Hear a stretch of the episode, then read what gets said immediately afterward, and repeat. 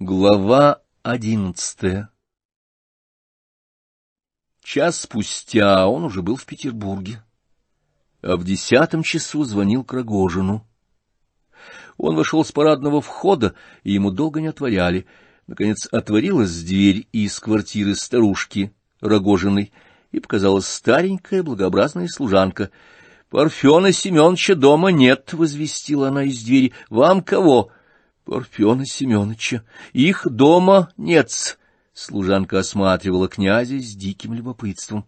— По крайней мере, скажите, ночевал ли он дома и один ли воротился вчера? Служанка продолжала смотреть, но не отвечала. — Не было ли с ним вчера здесь, в вечеру, Настасьи Филипповны? — А позвольте спросить, кто вы таков сами изволите быть? — Князь Лев Николаевич Мышкин. Мы очень хорошо знакомы. — Их нету дома-с. Служанка потупила глаза. — Анастасии Филипповны? — Ничего я этого не знаю-с. Постойте, постойте. Когда же воротиться? — И этого не знаем-с. Двери сдворились. Князь решил зайти через час. Заглянув во двор, он повстречал дворника. — Парфен Семенович дома? — Дома-с. Как же мне сейчас сказали, что нет дома? У него сказали.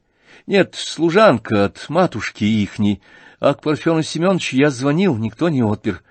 Может, и вышел, — решил дворник, — ведь не сказывается, а иной раз и ключ с собой унесет. По три дня комнаты запертые стоят.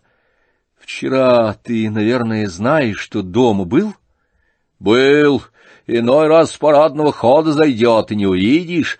Анастасия Филипповна с ним вчера не было ли? Этого не знаем-с. Жаловать нечасто изволит. Кажись бы, знамо был, как пожаловала. Князь вышел и некоторое время ходил в раздумье по тротуару. Окна комнат, занимаемых Рогожиным, были все заперты. Окна половины, заняты его матерью, почти все были отперты. День был ясный, жаркий. Князь перешел через улицу на противоположный тротуар и остановился взглянуть еще раз на окна. Не только они были заперты, но почти везде были опущены белые сторы. Он стоял с минуту, и странно, вдруг ему показалось, что край одной сторы приподнялся, и мелькнуло лицо Рогожина, мелькнуло и исчезло в то же мгновение. Он подождал еще и уже решил было идти и звонить опять, но раздумал и отложил на час.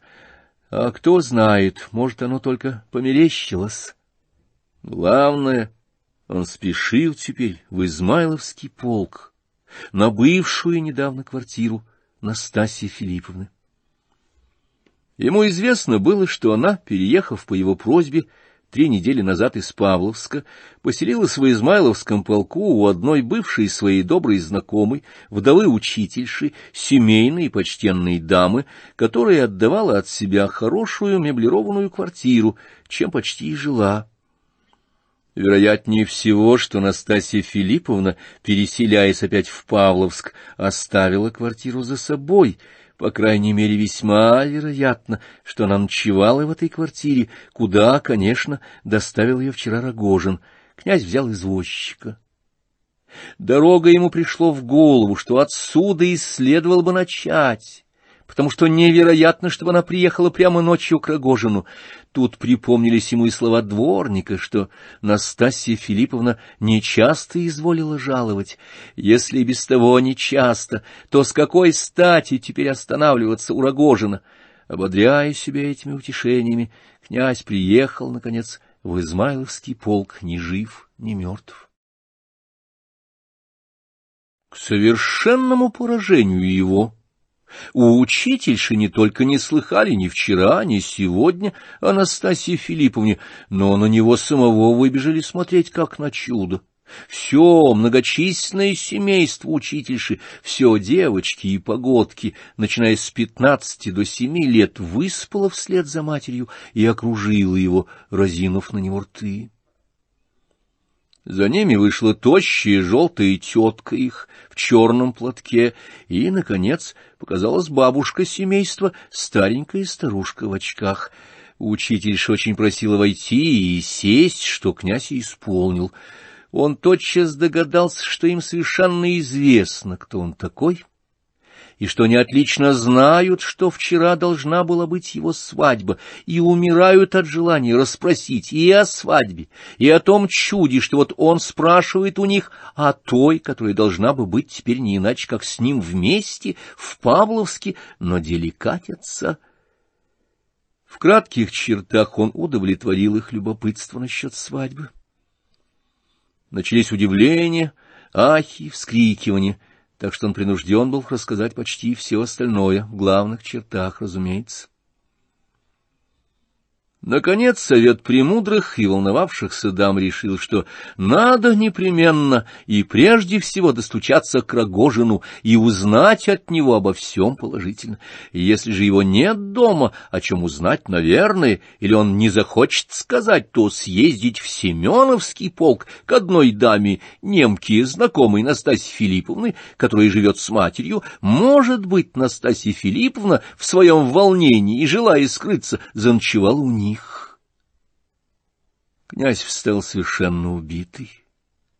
Они рассказывали потом, что он ужасно как побледнел. Действительно, у него почти подсекались ноги. Наконец, сквозь ужасную трескотню голосов, он различил, что они уговариваются действовать вместе с ним и спрашивают его городской адрес. Адреса у него не оказалось. Посоветовали где-нибудь остановиться в гостинице. Князь подумал и дал адрес своей прежней гостиницы, той самой, где с ним недель пять назад был припадок. Затем отправился опять к Рогожину. На этот раз не только не отворили у Рогожина, но не отворилась даже и дверь в квартиру старушки. Князь сошел к дворнику и на силу отыскал его на дворе. Дворник был чем-то занят и едва отвечал, едва даже глядел, но все-таки объявил положительно, что Парфен Семенович вышел с самого раннего утра, уехал в Павловск и домой сегодня не будет. Я подожду, может, он к вечеру будет, а может, и неделю не будет, кто его знает. Стал быть, все-таки ночевал же сегодня. Ночевать-то он ночевал. Все это было подозрительно и нечисто.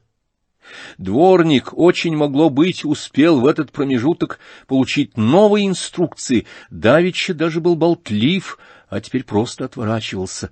Но князь решил еще раз зайти, часа через два, и даже постеречь у дома, если надо будет, а теперь оставалась еще надежда у немки, и он поскакал в Семеновский полк.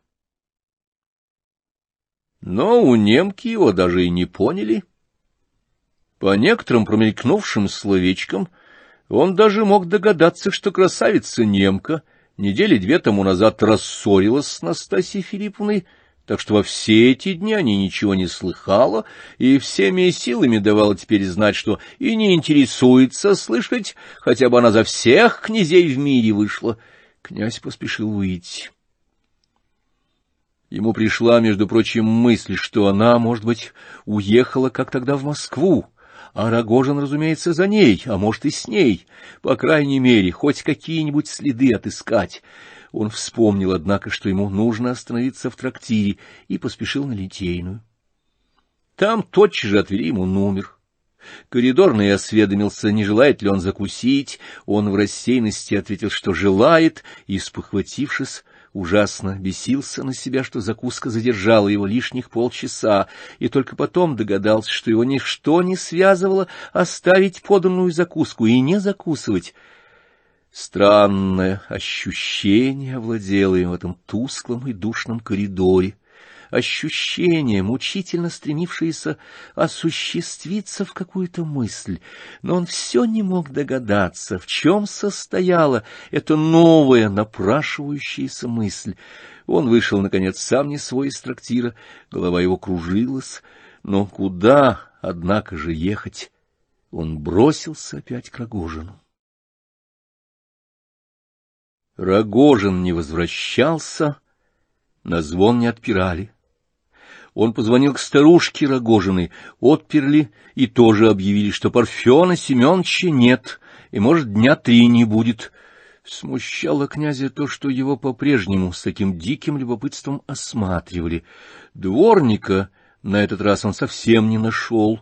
Он вышел, как давеча, на противоположный тротуар, смотрел на окна и ходил на мучительном зное с полчаса, может, и больше.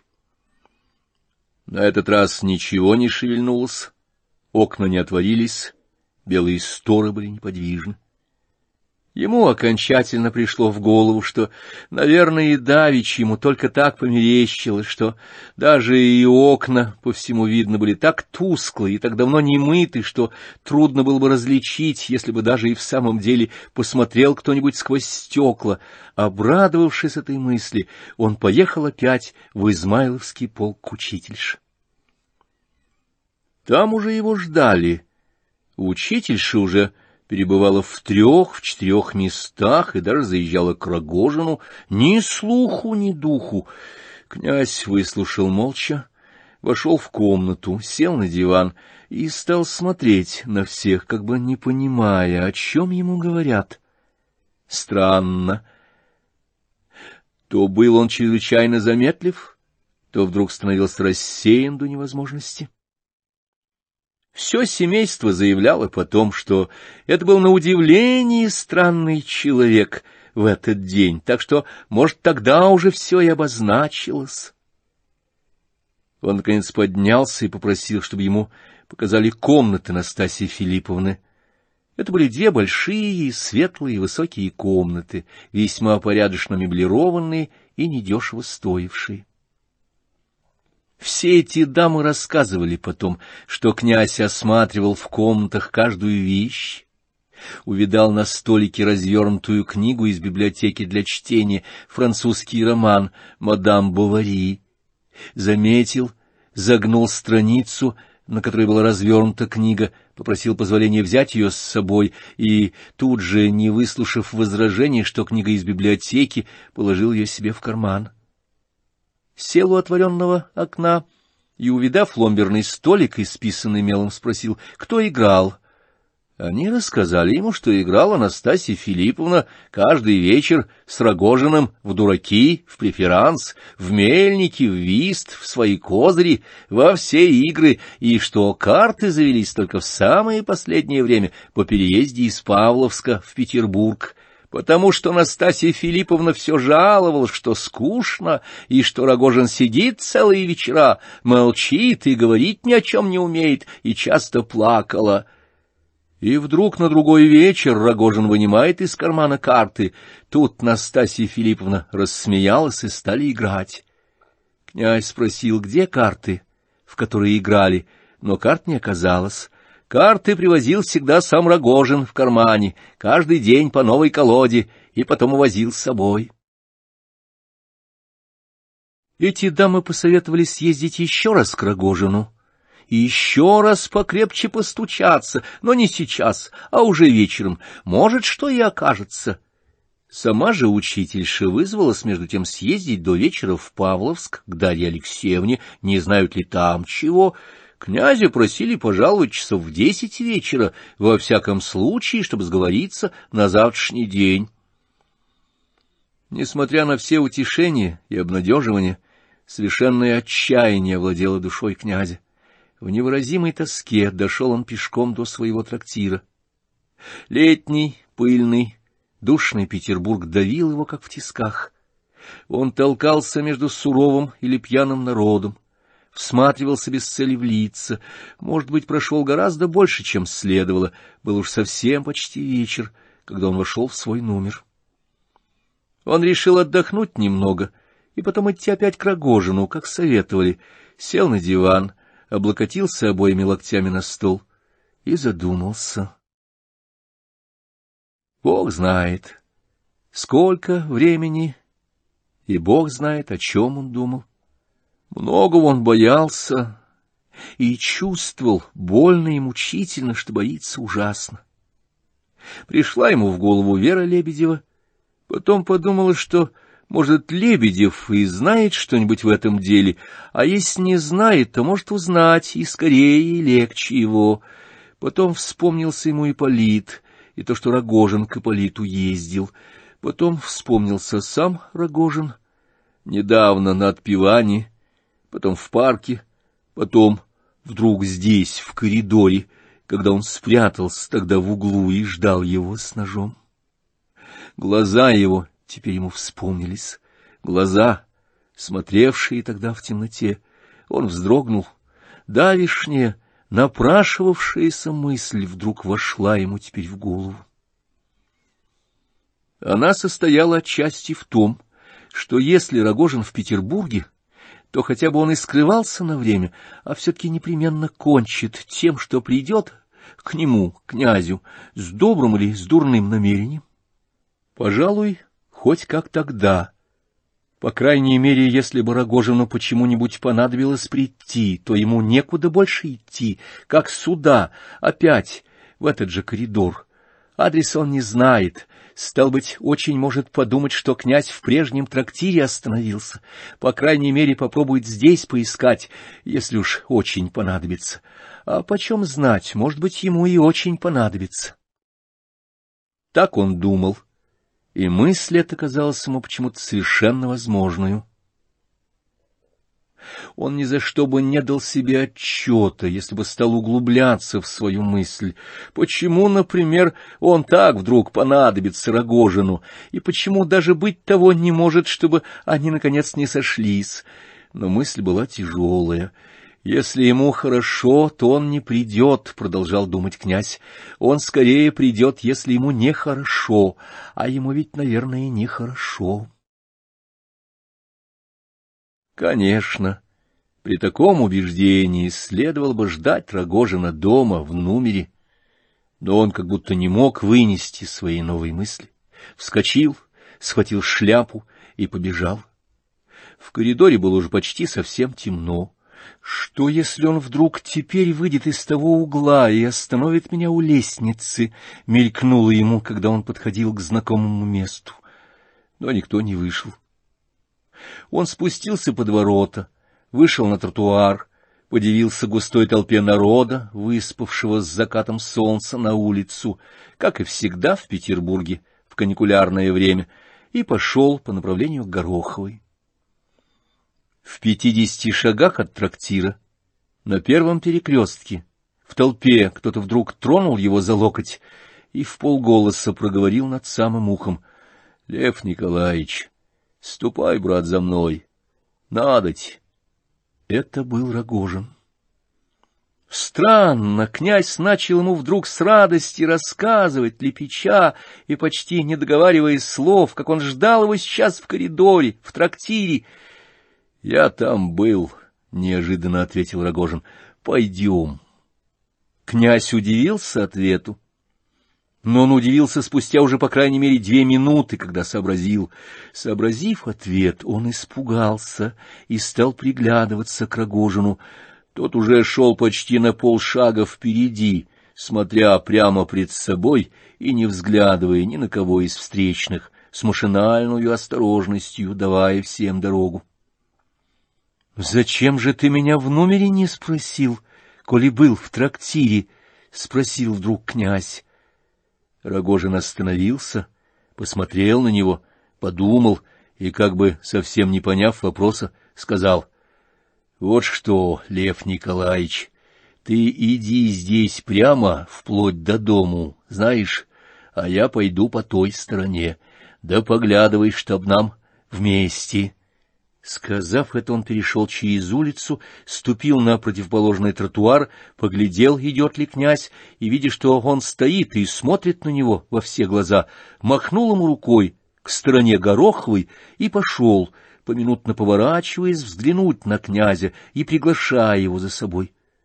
Он был, видимо, ободрен, увидев, что князь понял его и не переходит к нему с другого тротуара, Князю пришло в голову, что Рогожину надо кого-то высмотреть и не пропустить на дороге, и что потому он и перешел на другой тротуар.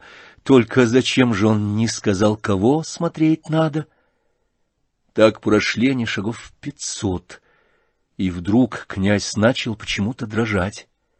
Рогожин хоть и реже, но не переставал оглядываться. Князь не выдержал и поманил его рукой. Тот тотчас же перешел к нему через улицу. — Настасья Филипповна, разве у тебя? — У меня. — А давеча это ты в окно на меня из-за гордины смотрел? — Я. — Как же ты... Но князь не знал, что спросить дальше и чем окончить вопрос. К тому же сердце его так стучало, что и говорить трудно было. Рогожин тоже молчал и смотрел на него по-прежнему, то есть как бы в задумчивости. — Ну, я пойду, — сказал он вдруг, приготовляясь опять переходить, — а ты себе иди. Пусть мы на улице розно будем, так нам лучше по розным сторонам увидишь. Когда, наконец, они повернулись с двух разных тротуаров в Гороховую и стали подходить к дому Рогожина, у князя стали опять подсекаться ноги, так что почти трудно было уж идти. Было уже около десяти часов вечера. Окна на половине старушки стояли, как и давеча, отпертые, у Рогожина заперты, и в сумерках как бы еще заметнее становились на них белые спущенные сторы. Князь подошел к дому с противоположного тротуара, Рогожин же с своего тротуара ступил на крыльцо и махал ему рукой. Князь перешел к нему на крыльцо. — Про меня и дворник не знает теперь, что я домой воротился. Я сказал давеча, что в Павловск еду, и у матушки тоже сказал, — прошептал он с хитрою и почти довольной улыбкой. — Мы войдем, и не услышит никто. В руках его уже был ключ. Поднимаясь по лестнице, он обернулся и погрозил князю, чтобы тот шел тише, тихо отпер дверь в свои комнаты, впустил князя, осторожно прошел за ним, запер дверь за собой и положил ключ в карман. — Пойдем, — произнес он шепотом. Он еще с тротуара на Литейной заговорил шепотом. Несмотря на все свое наружное спокойствие, он был в какой-то глубокой внутренней тревоге. Когда вошли в залу, пред самым кабинетом, он подошел к окну и таинственно поманил к себе князя. — Вот ты как давеча ко мне зазвонил, я тотчас здесь и догадался, что это ты самый есть подошел к дверям на цыпочках и слышу, что ты с Пафнутьевной разговариваешь, а я уж той, чем свет заказал. Если ты или от тебя кто, али кто бы то ни был, начнет ко мне стукать, так чтобы не сказываться ни под каким видом, а особенно если ты сам придешь меня спрашивать и имя твое ей объявил». А потом, как ты вышел, мне пришло в голову, что если он тут теперь стоит и выглядывает, али сторожит чего с улицы. Подошел я к этому самому окну, отвернул гордину-то. Глядь, а ты там стоишь, прямо на меня смотришь. Вот как это дело было. — Где же Настасья Филипповна? — выговорил князь, задыхаясь. Она здесь, — медленно проговорил Рогожин, как бы капельку выждав ответить. — Где же? Рогожин поднял глаза на князя и пристально посмотрел на него. — Пойдем. Он все говорил шепотом и не торопясь, медленно и по-прежнему как-то странно задумчиво. Даже когда простору рассказывал, то как будто рассказом своим хотел высказать что-то другое, несмотря на всю экспансивность рассказа. Вошли в кабинет.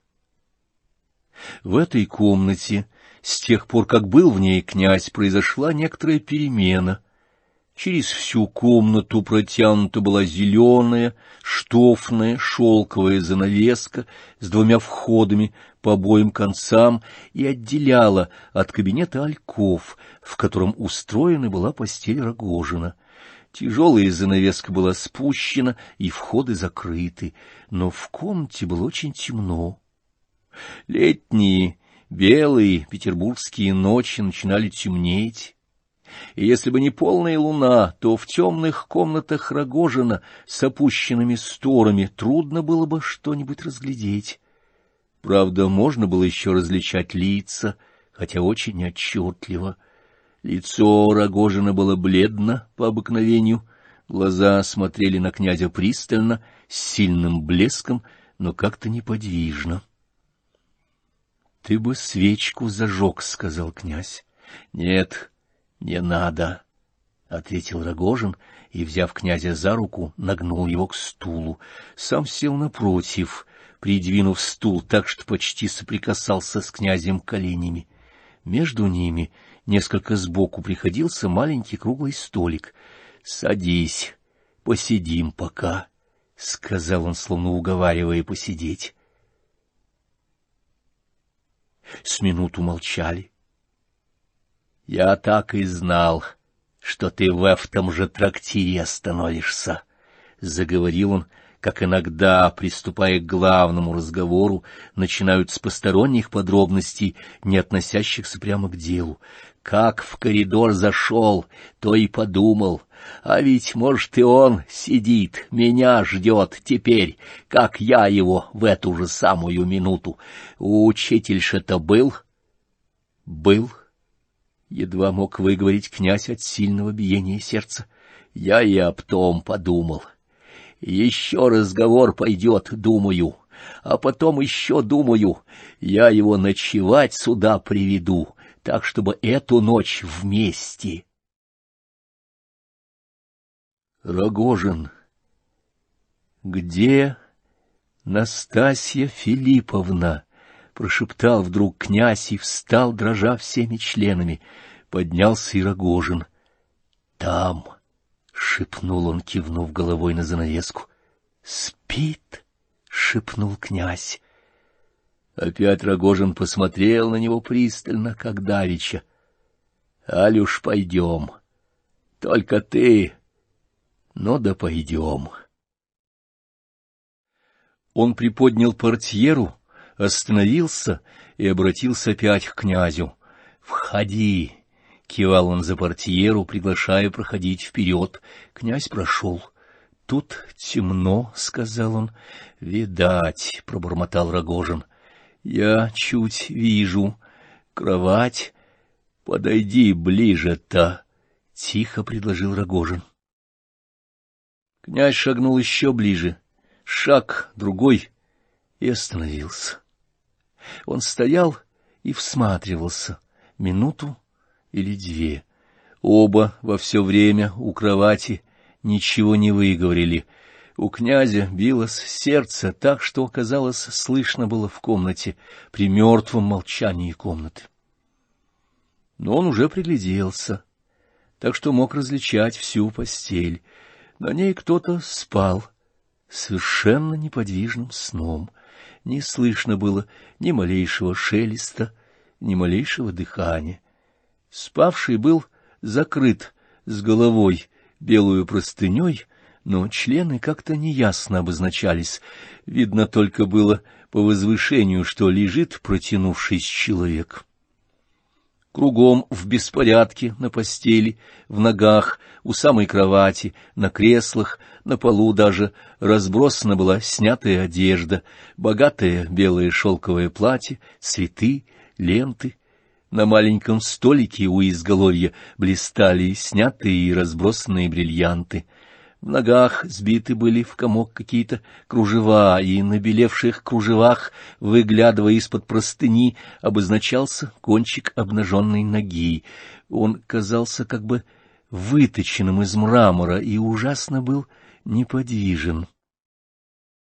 Князь глядел и чувствовал, что чем больше он глядит, тем еще мертвее и тише становится в комнате. Вдруг зажужжала проснувшаяся муха, пронеслась над кроватью и затихла у изголовья. Князь вздрогнул. — Выйдем, — тронул его за руку Рогожин. Они вышли, уселись опять в тех же стульях. Опять один против другого. Князь дрожал все сильнее и сильнее и не спускал своего вопросительного взгляда с лица Рогожина. — Ты вот, я замечаю, Лев Николаевич, дрожишь, — проговорил, наконец, Рогожин. — Почти так, как когда с тобой бывает твое расстройство. Помнишь, в Москве было? Или как раз было перед припадком? И не придумаю, что теперь с тобой буду делать. Князь вслушивался, напрягая все силы, чтоб понять, и все спрашивая взглядом. — Это ты? — выговорил он, наконец, кивнув головой на портьеру. — Это я, — прошептал Рогожин, — и потупился. Помолчали минут пять. Потому, — стал продолжать вдруг Рогожин, как будто и не прерывал речи, — потому, как если твоя болезнь и припадок, и крик теперь, то, пожалуй, с улицы, аль со двора кто и услышит, и догадаются, что в квартире ночуют люди, станут стучать, войдут, потому они все думают, что меня дома нет. Я и свечи не зажег, чтобы с улицы аль со двора не догадались. Потому, когда меня нет, я и ключи увожу, и никто без меня по три, по четыре дня и прибирать не входит. Таково мое заведение. Так вот, чтоб не узнали, что мы заночуем. — Постой! — сказал князь, — я давичий дворника и старушку спрашивал, не ночевала ли Настасья Филипповна. Они, стало быть, уже знают? — Знаю, что ты спрашивал. Я Пафнутьевне сказал, что вчера заехала Настасья Филипповна, и вчера же в Павловск уехала, а что у меня десять минут пробыла, и не знают они, что она ночевала, никто. Вчера мы также вошли, совсем потихоньку, как сегодня с тобой. Я еще про себя подумал дорогой, что она не захочет потихоньку входить. Куды? Шепчет, на цыпочках прошла, платье обобрала около себя, чтоб не шумело, в руках несет. Мне сама пальцем на лестнице грозит. Это она тебя все пужалась на машине, как сумасшедшая совсем была. Все от страху, и сама сюда ко мне пожелала заночевать. Я думал сначала на квартиру к учительше вести, куды. Там он меня, говорит, чем свет разыщет, а ты меня скроешь, а завтра чем свет в Москву, а потом в Орел куда-то хотела и ложилась, все говорила, что в Орел поедем. Постой, что же ты теперь, Парфен? Как же хочешь? Да вот сумлеваюсь на тебя, что ты все дрожишь. Ночь мы здесь заночуем вместе. Постели, окромя той, тут нет. А я так придумал, что с обоих диванов подушки снять, и вот тут у занавески рядом и постелю, и тебе, и мне, так, чтобы вместе. Потому, коли войдут, станут осматривать, али искать ее, тотчас увидят и вынесут. Станут меня опрашивать, я расскажу, что я, и меня тотчас отведут. Так пусть уж она теперь тут лежит, подле нас, подле меня и тебя. Да, да, с жаром подтвердил князь. Значит, не признаваться и выносить не давать. Ни за что, решил князь. Ни-ни-ни. Так я и порешил, чтоб ни за что, парень, и никому не отдавать. Ночью проночуем тихо, я сегодня только на час один, и из дому вышел поутру, а то все при ней был. Да потом по вечеру за тобой пошел. Боюсь, вот тоже еще что душно, и дух пойдет. Слышишь ты дух или нет? Может, и слышу, не знаю. К утру, наверное, пойдет. Я ее клеенкой накрыл, хорошую, американскую клеенкой, а сверх клеенки уж простыней и четыре стклянки ждановской жидкости откупоренной поставил. Там и теперь стоят. — Это как там? В Москве? Потому, брат, дух. Она ведь как лежит? К утру как посветлеет, посмотри. Что ты и встать не можешь? С боязливым удивлением спросил Рогожин, видя, что князь так дрожит, что и подняться не может. Ноги не идут, пробормотал князь. Это от страху, это я знаю. Пройдет страх, я и стану. Постой же. Я пока нам постель постелю. И пусть уж ты ляжешь, и я с тобой, и будем слушать. Потому я, парень, еще не знаю. Я, парень, еще всего не знаю теперь. Так и тебе заранее говорю, чтоб ты все про это заранее знал. Бормоча эти неясные слова, Рогожин начал стлать постели. Видно было, что он эти постели, может, еще утром про себя придумал. Прошлую ночь он сам ложился на диване, но на диване двоим рядом нельзя было лечь а он непременно хотел постлать теперь рядом, вот почему и стащил теперь с большими усилиями через всю комнату к самому входу за занавеску разнокалиберные подушки с обоих диванов. Кое-как постель устроилась. Он подошел к князю, нежно и восторженно взял его за руку, приподнял и подвел к постели — но оказалось, что князь и сам мог ходить, значит, страх проходил, и однако же он все-таки продолжал дрожать. «Потому оно, брат!» — начал вдруг Рогожин, уложив князя на левую лучшую подушку и протянувшись сам с правой стороны, не раздеваясь и закинув обе руки за голову, но не жарко и известно дух. Окна я отворять боюсь, а есть у матери горшки с цветами, много цветов, и прекрасный от них такой дух. Думал перенести, да Пафнутьевна догадается, потому она любопытная. Она любопытная, — поддакнул князь. Купить разве? Пукетами и цветами все обложите. Да, думаю, жалко будет друг в цветах-то.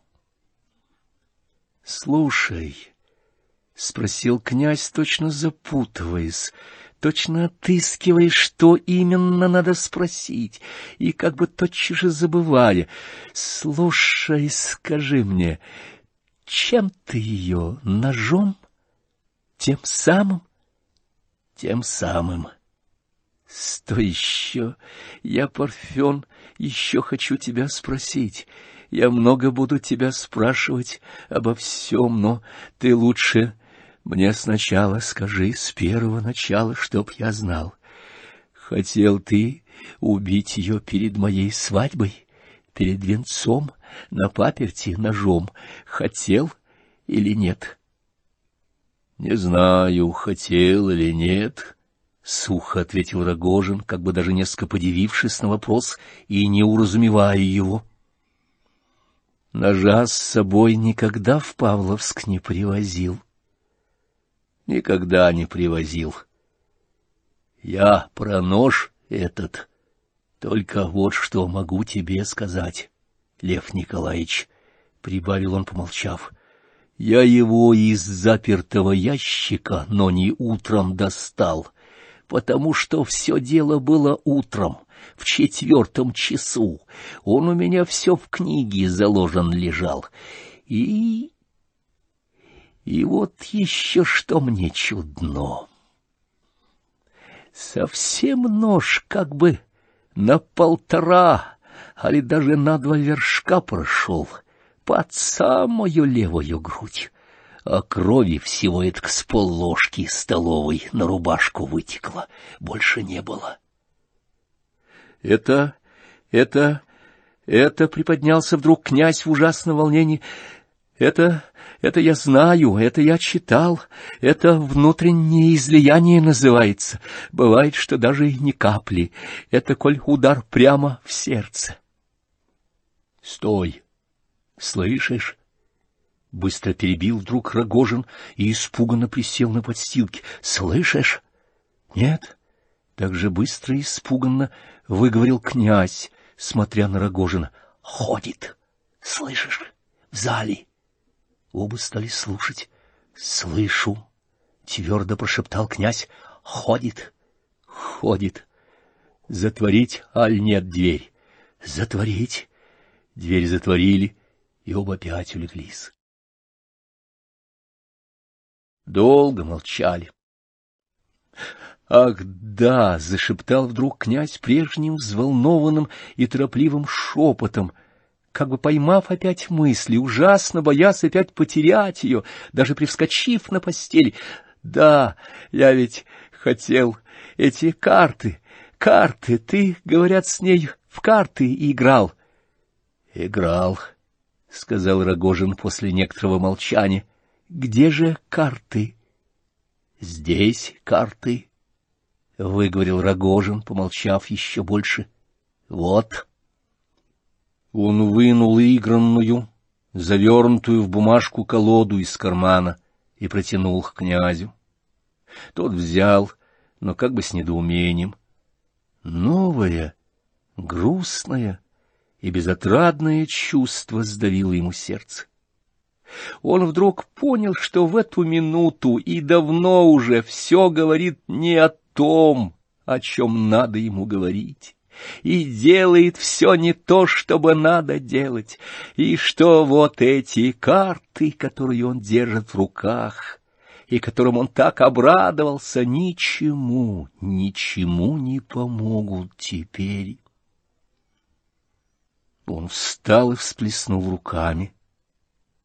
Рогожин лежал неподвижно и как бы не слыхал и не видал его движения, но глаза его ярко блистали сквозь темноту и были совершенно открыты и неподвижны. Князь сел на стул и стал со страхом смотреть на него. Прошло с полчаса.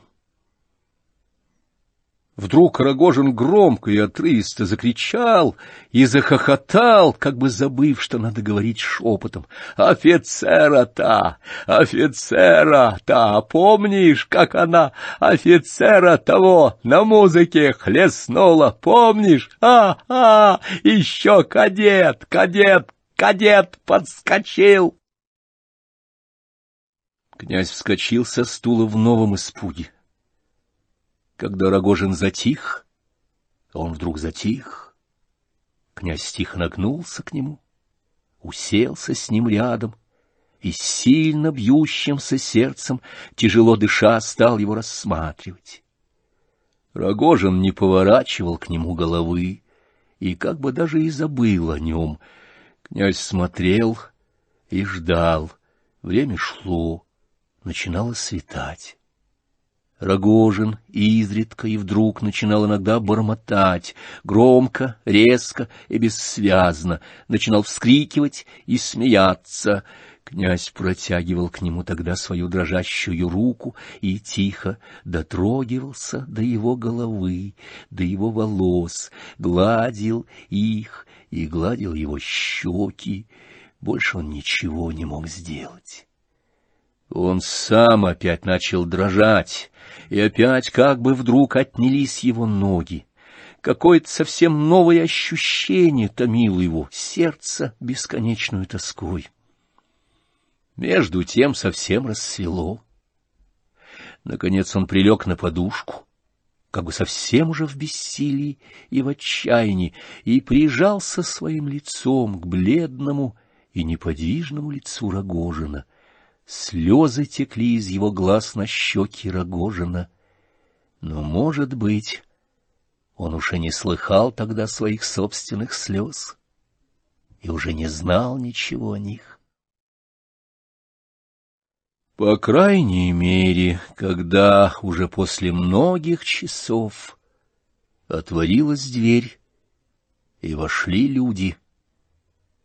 То они застали убийцу в полном беспамятстве и горячке. Князь сидел подле него, неподвижно на подстилке, и тихо, каждый раз при взрывах крика или бреда больного, спешил провесть дрожащую рукой по его волосам и щекам, как бы лаская и унимая его. Но он уже ничего не понимал, о чем его спрашивали, и не узнавал вошедших и окруживших его людей. И если бы сам Шнейдер явился теперь из Швейцарии, взглянуть на своего бывшего ученика и пациента, то и он, припомнив то состояние, в котором бывал иногда князь в первый год лечения своего в Швейцарии, махнул бы теперь рукой и сказал бы, как тогда, «Идиот!»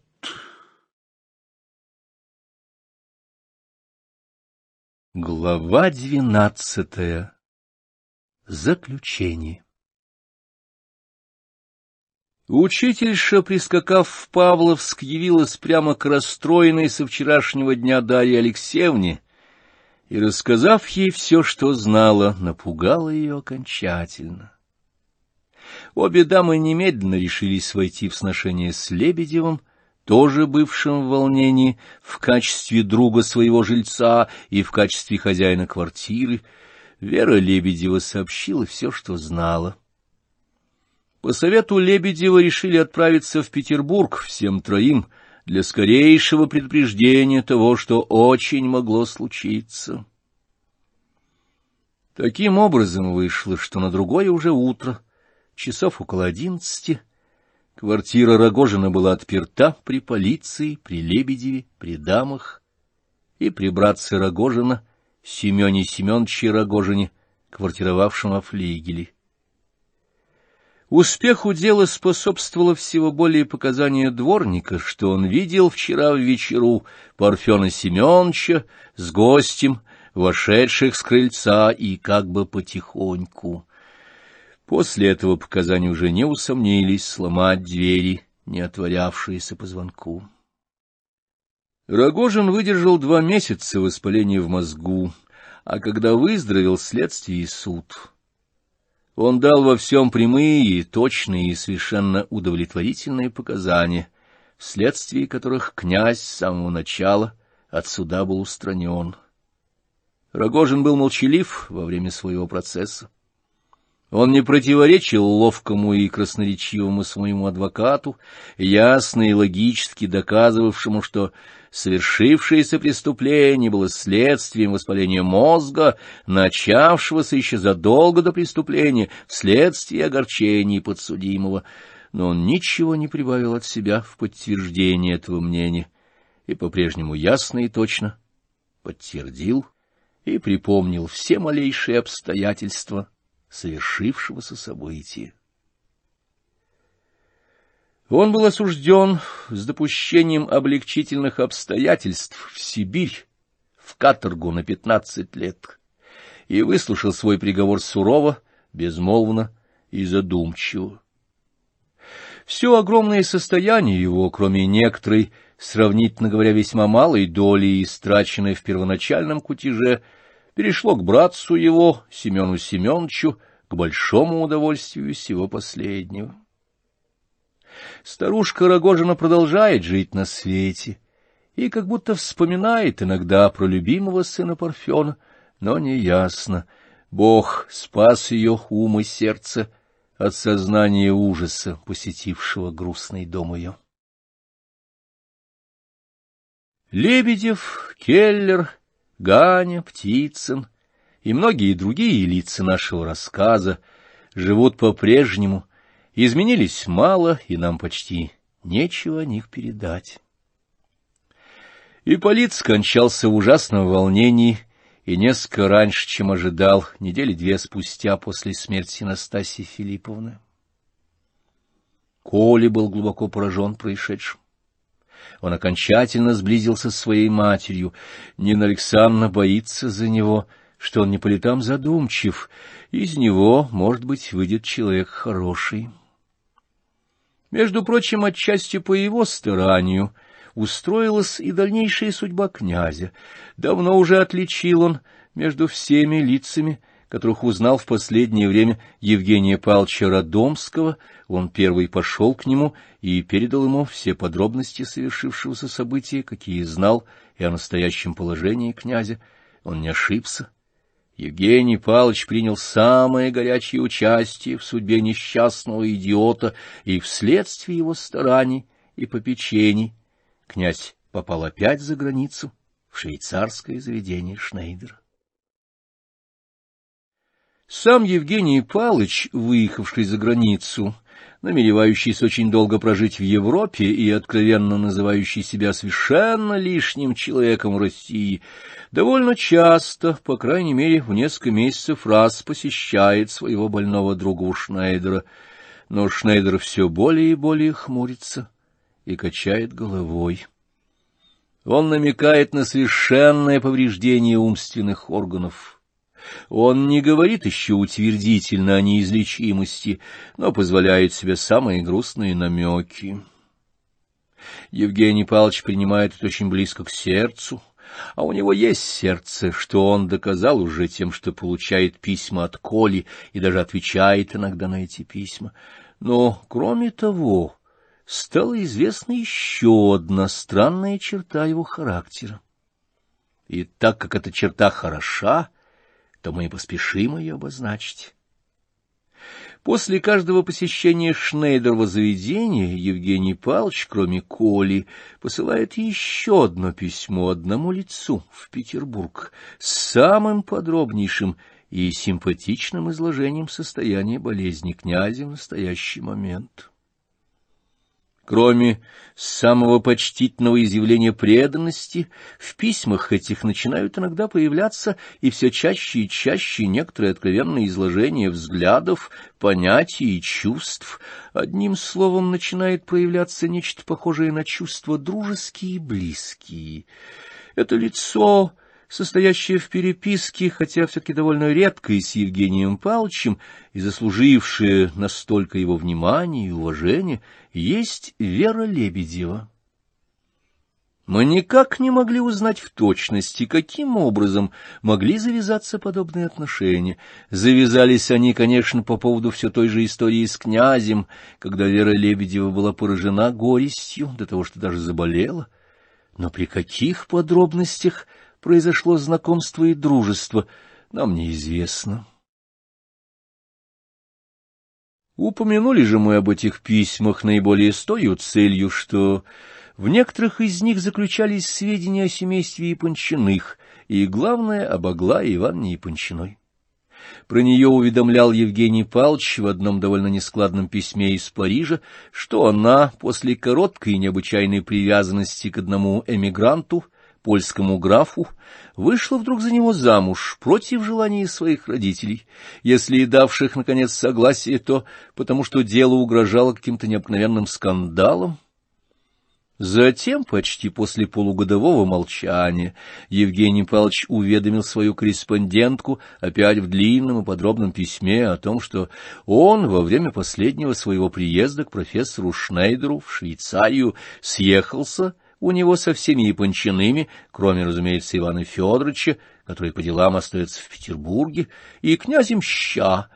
Свидание было странное. Евгения Павловича встретили они все с каким-то восторгом, Аделаида и Александра сочли себя почему-то даже благодарными ему за его ангельское попечение о несчастном князе. Лизавета Прокофьевна, увидав князя в его больном и униженном состоянии, заплакала от всего сердца. По-видимому, ему уже все было прощено. Князь Ща сказал при этом несколько счастливых и умных истин. Евгению Павловичу показалось, что он и Аделаида еще и несовершенно сошлись друг с другом, но в будущем казалось неминуемым, совершенно добровольное и сердечное подчинение пылка Аделаиды уму и опыту князя Ща. К тому же и уроки вынесенные семейством, страшно на нее подействовали. и, главное, последний случай с Аглаей и эмигрантом-графом. Все, чего трепетало семейство, уступая этому графу Аглаю, все уже осуществилось в полгода, с прибавкой таких сюрпризов, о которых даже и не мыслили. Оказалось, что этот граф даже и не граф, а если эмигрант действительно, то с какой-то темной и двусмысленной историей. Пленил он Аглаю необычайным благородством своей истерзавшей состраданиями по отчизне души и до того пленил, что та еще до выхода замуж стала членом какого-то заграничного комитета по восстановлению Польши и сверх того попала в католическую исповедальню какого-то знаменитого патора, овладевшего ее умом до иступления. Колоссальное состояние графа, о котором он представлял Лизавете Прокофьевне и князю Ща почти неопровержимые сведения, оказалось совершенно небывалым.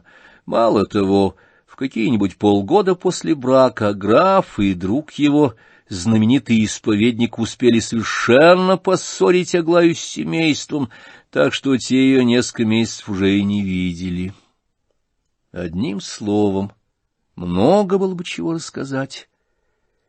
Но Лизавета Прокофьевна, ее дочери — и даже князь Ща были до того уже поражены всем этим террором, что даже боялись и упоминать об иных вещах в разговоре с Евгением Павловичем, хотя и знали, что он и без них хорошо знает историю последних увлечений Аглаи Ивановны. Бедной Елизавете Прокофьевне хотелось бы в Россию, и, по свидетельству Евгения Павловича, она желчно и пристрастно критиковала ему все заграничное. Хлеба нигде испечь хорошо не умеют, зиму, как мыши, в подвале мерзнут, — говорила она. По крайней мере, вот здесь, над этим бедным, хоть по-русски поплакала, — прибавила она в волнении, указывая на князя, совершенно ее не узнававшего. Довольно увлекаться-то, пора и рассудку послужить, и все это, и это вся заграница, и вся эта ваша Европа, все это одна фантазия, и все мы за границей. Одна фантазия, помяните мое слово, сами увидите, — заключила она чуть не гневно, расставаясь с Евгением Палычем.